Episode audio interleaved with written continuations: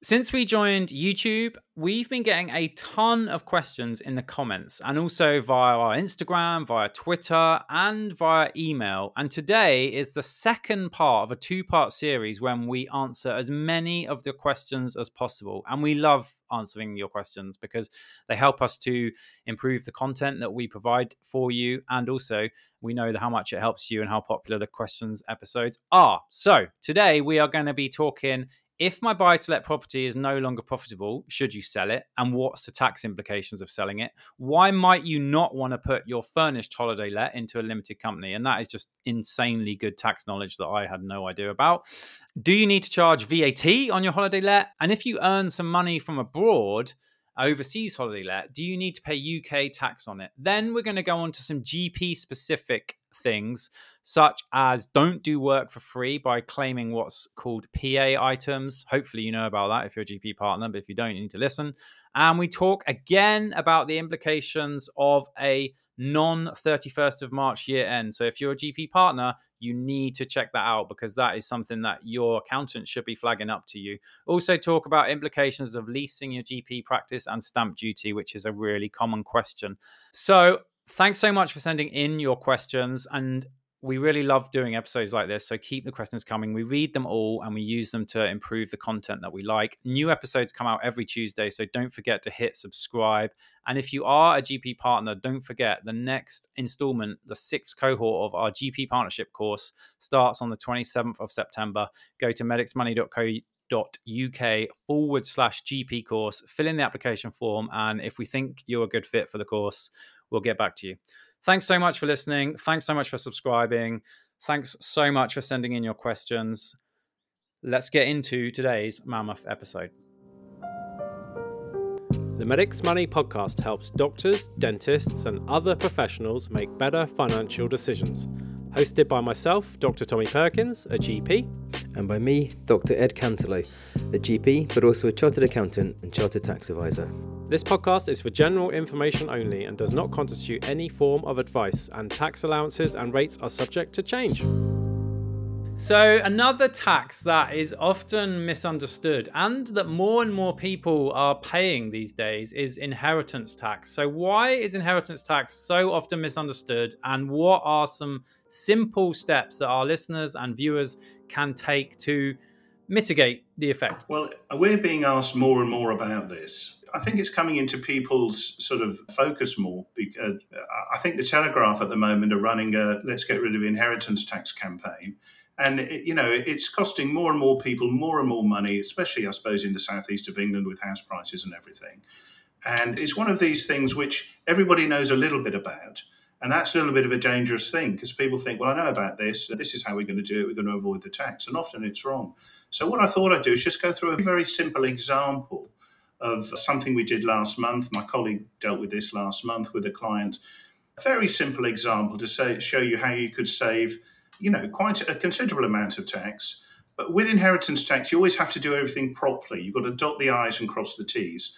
And often legal agreements have to be done, and it's quite a lot of compliance work that often has to be done with inheritance tax. But let me just go through this very simple example. Now, most couples, husband and wife, have a million pounds worth of inheritance tax allowance. Everybody has 325,000 each. So two times that is 650. And if you have a home or a house, then everybody has what's called a residential nil rate band that's worth 175. So 175 times 2 is 350. 350 plus 650 is a million quid.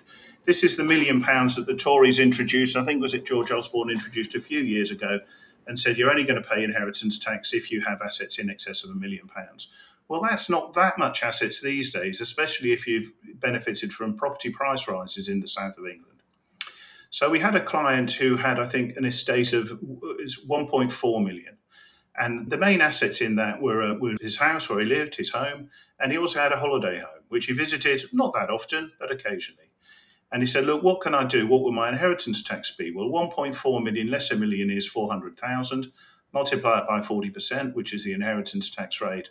On a second death, that couple would have a liability of £160,000. So, quite a lot of money in anybody's book, I would say. Okay. So we talked to them about the situation, talked to them about the holiday home, how often do you use it, what would you want to do, who are you going to leave your assets to? And it came to light that they didn't use the holiday home very much. Their kids used it and their grandchildren used it more than they did, in fact. And I asked, or my colleague asked them, well, look, how would you feel about giving the holiday home, by the way, didn't have a mortgage on it or anything. And my colleague said to them, well, look, why don't you give the holiday home to your children? If they use it, you know, adult grown up children, if you use it now, if they use it more than you do. And my colleague said, look, if you give it to them and you survive seven years, there'll be no inheritance tax payable on that. There wasn't any capital gain on this. That's quite important as well. On this holiday home, there wasn't any capital gains to be paid. That's quite important. And there wasn't any stamp duty to be paid because it was a gift. So what they did was they gave the holiday home to their kids and that reduced their estate to a million, and therefore there's no inheritance tax payable on that. Now, the thing you've got to realize in that, they can't continue to use that home as a holiday home. If they use it as a holiday home, they have to pay market rent. They can't gain any advantage. So they have to pay their children market rent to use the holiday home. So that's a disadvantage of it. So, you know, that's quite important. If they didn't do that, they would have reserved a benefit and the planning probably wouldn't work. So that's just a very simple case whereby giving, you know, being very practical about it, by give that wouldn't have worked in everybody's circumstances. For example, if there was a large capital gain on the holiday home, it might not have worked, or you might have to have done something else. But in those circumstances, uh, you got all your ducks in a row, gave that holiday home to your kids. You'd save, you know, on the face of it, 160,000 on a second death from inheritance tax. And the drawback was that you can't reserve a benefit, you had to pay for the use of the holiday. So that's just a very simple example of how you know it's sometimes it's it can be not that difficult to save inheritance tax. People often say the very wealthy don't pay it; it's paid by the middle classes, and that is true. But even the middle classes can do some very simple and practical things to save inheritance tax if they think about it. Again, people often don't think about it until it's too late. And uh, so, so that's just a simple example. The relief that I'd say is quite misunderstood is the residential nil rate band. What I would say about that is that you cannot use it against buy to let properties. I've heard that loads of times. People have buy to let properties that they've never lived in. That will not gain the benefit of the residential nil rate band. And also, in order to use in the residential nil rate band, I feel this is getting a bit complicated now. The asset that you're claiming against has to be in your estate. You can't give it away and not survive seven years. In that case, you can't use the residential nil rate band. I just feel this is getting too complicated now, Tommy, so I'll finish to finish. So, what I would say is, though, inheritance tax, if that's an issue that you're concerned about, then you should get in touch with your tax advisor or your accountant because often very simple steps can be taken that can save substantial amounts of tax.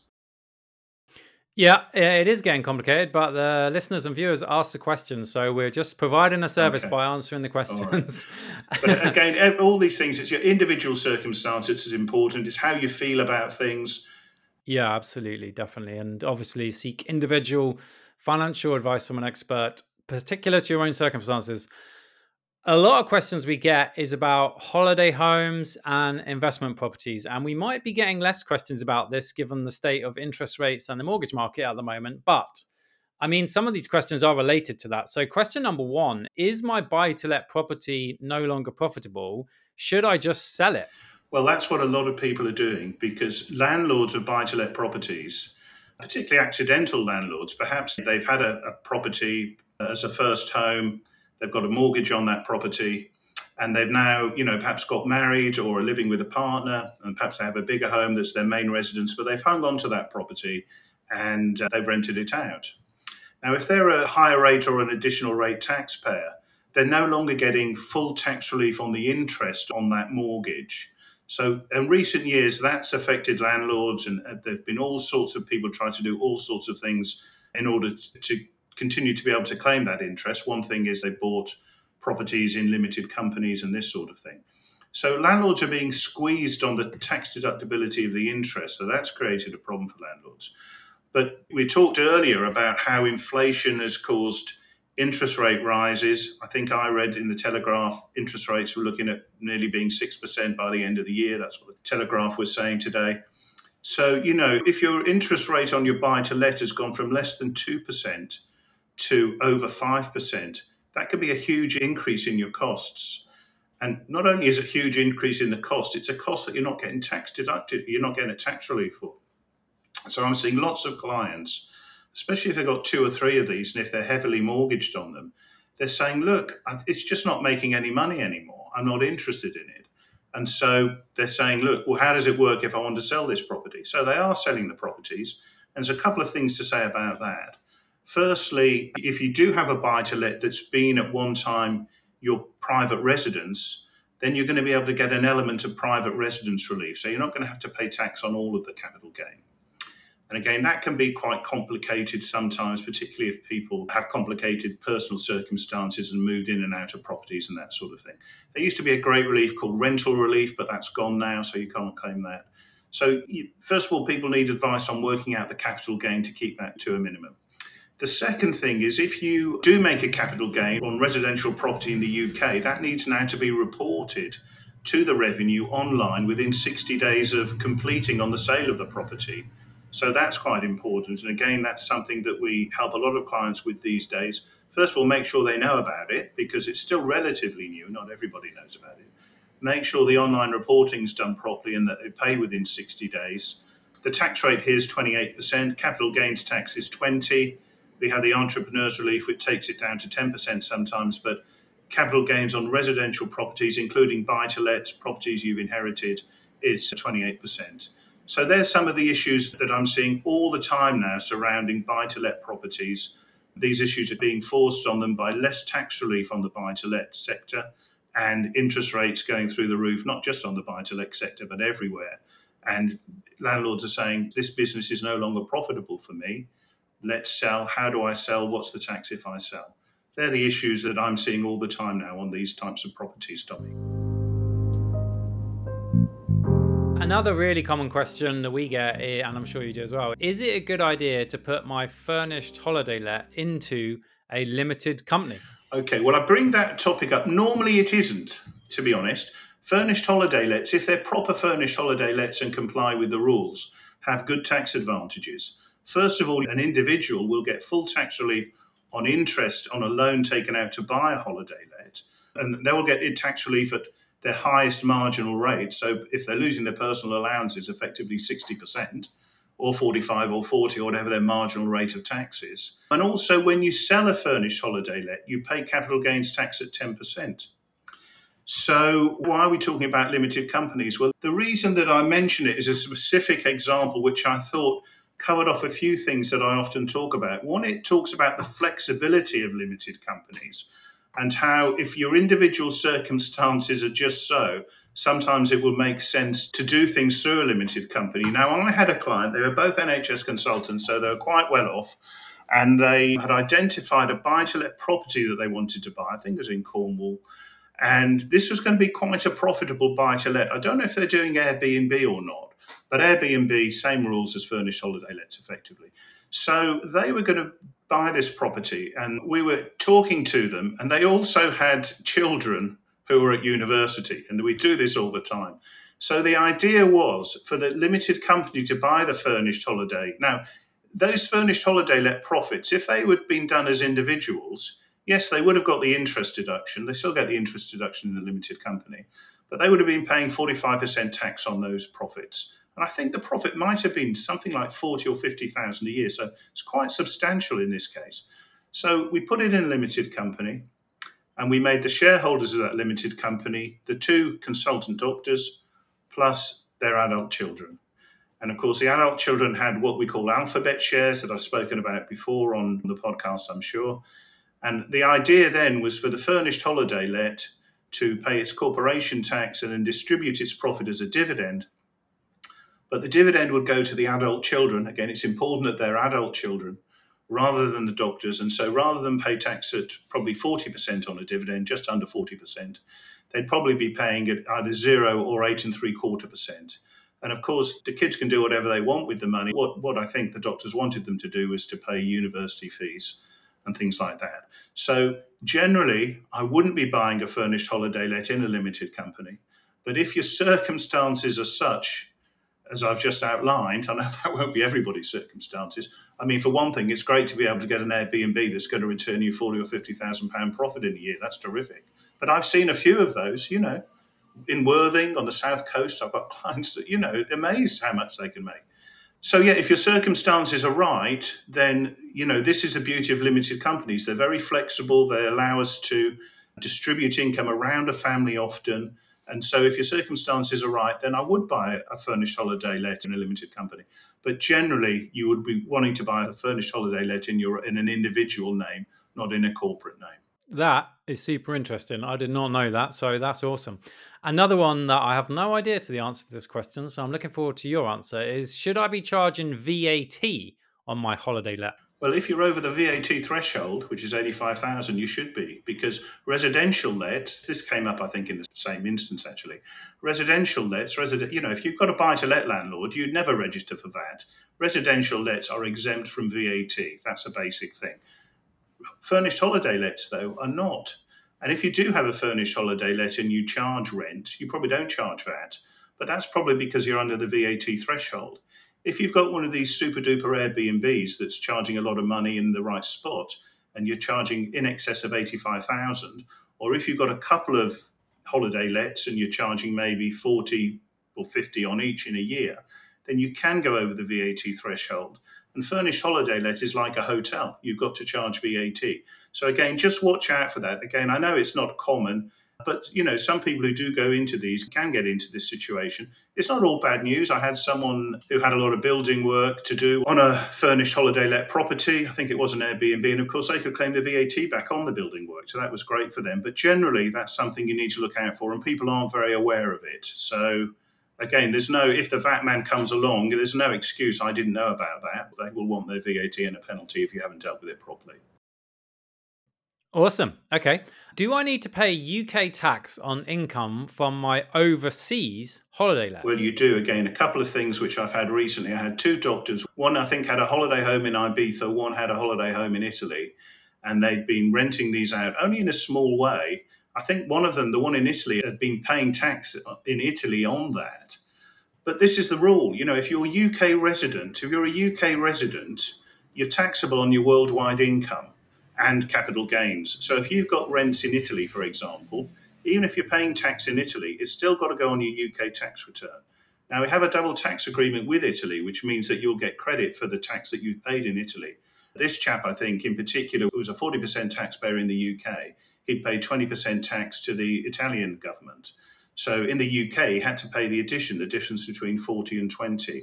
This is, this is something that I don't know whether is misunderstood. I can easily see why a taxpayer, if they think they're paying tax in Italy, surely they think I don't have to pay tax in the UK as well.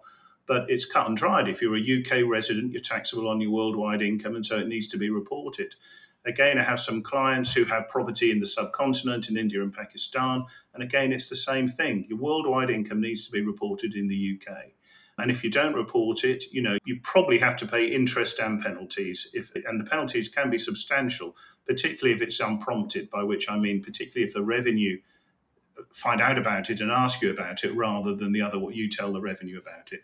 So again, just to remind people, this is something that you do have to do. And you know, if you have any query about it, ask your accountant or your tax advisor. I'm sure they'll tell you. You know, so if you're UK resident, any income has to be reported. Yeah, and I guess a related question to that is if you're selling your overseas holiday home, what are the UK tax implications? Well? I'll tell you, this this wasn't actually a sale of a holiday home. This was a doctor, he's a retired surgeon who had a super property actually in Spain, and he wanted to give this to his daughter. And he asked me about it. In fact, his financial advisor brought me in and asked me about it and said, "Look, is there any tax implication if we give this property away?" And he was amazed by my answer. And I think a lot of people would be. If you give a property, a holiday home to your daughter, you just give it to her, there wasn't a mortgage on this or anything, then the revenue treat that as if you sell it to her at market value. So he was amazed that by giving away a property to his daughter in, in, in Spain, I think this was, he was going to have a capital gains tax liability. But you do. So that's important giving away a property like that to somebody you're connected with, I mean, you wouldn't give it away to anybody if you weren't connected with them anyway, would you? So giving it away to a member of your family, you have a tax liability. and he had a tax liability. The property was owned half by him and half by his wife, so his wife had to do a tax return to report this tax liability. They had to pay some tax on it in Spain as well, and so they but they got credit for the tax in Spain, so that wasn't a problem. So again, just you know, it's one of those things that I think this doctor just couldn't imagine that it was possible he would have to pay tax on that, but he did, and actually, it's a potentially exempt transfer for inheritance tax as well. But so again, just to, to mention that to people because this chap, very nice fellow, was so amazed that he'd have to pay tax when he wasn't getting any money for the property, but he did.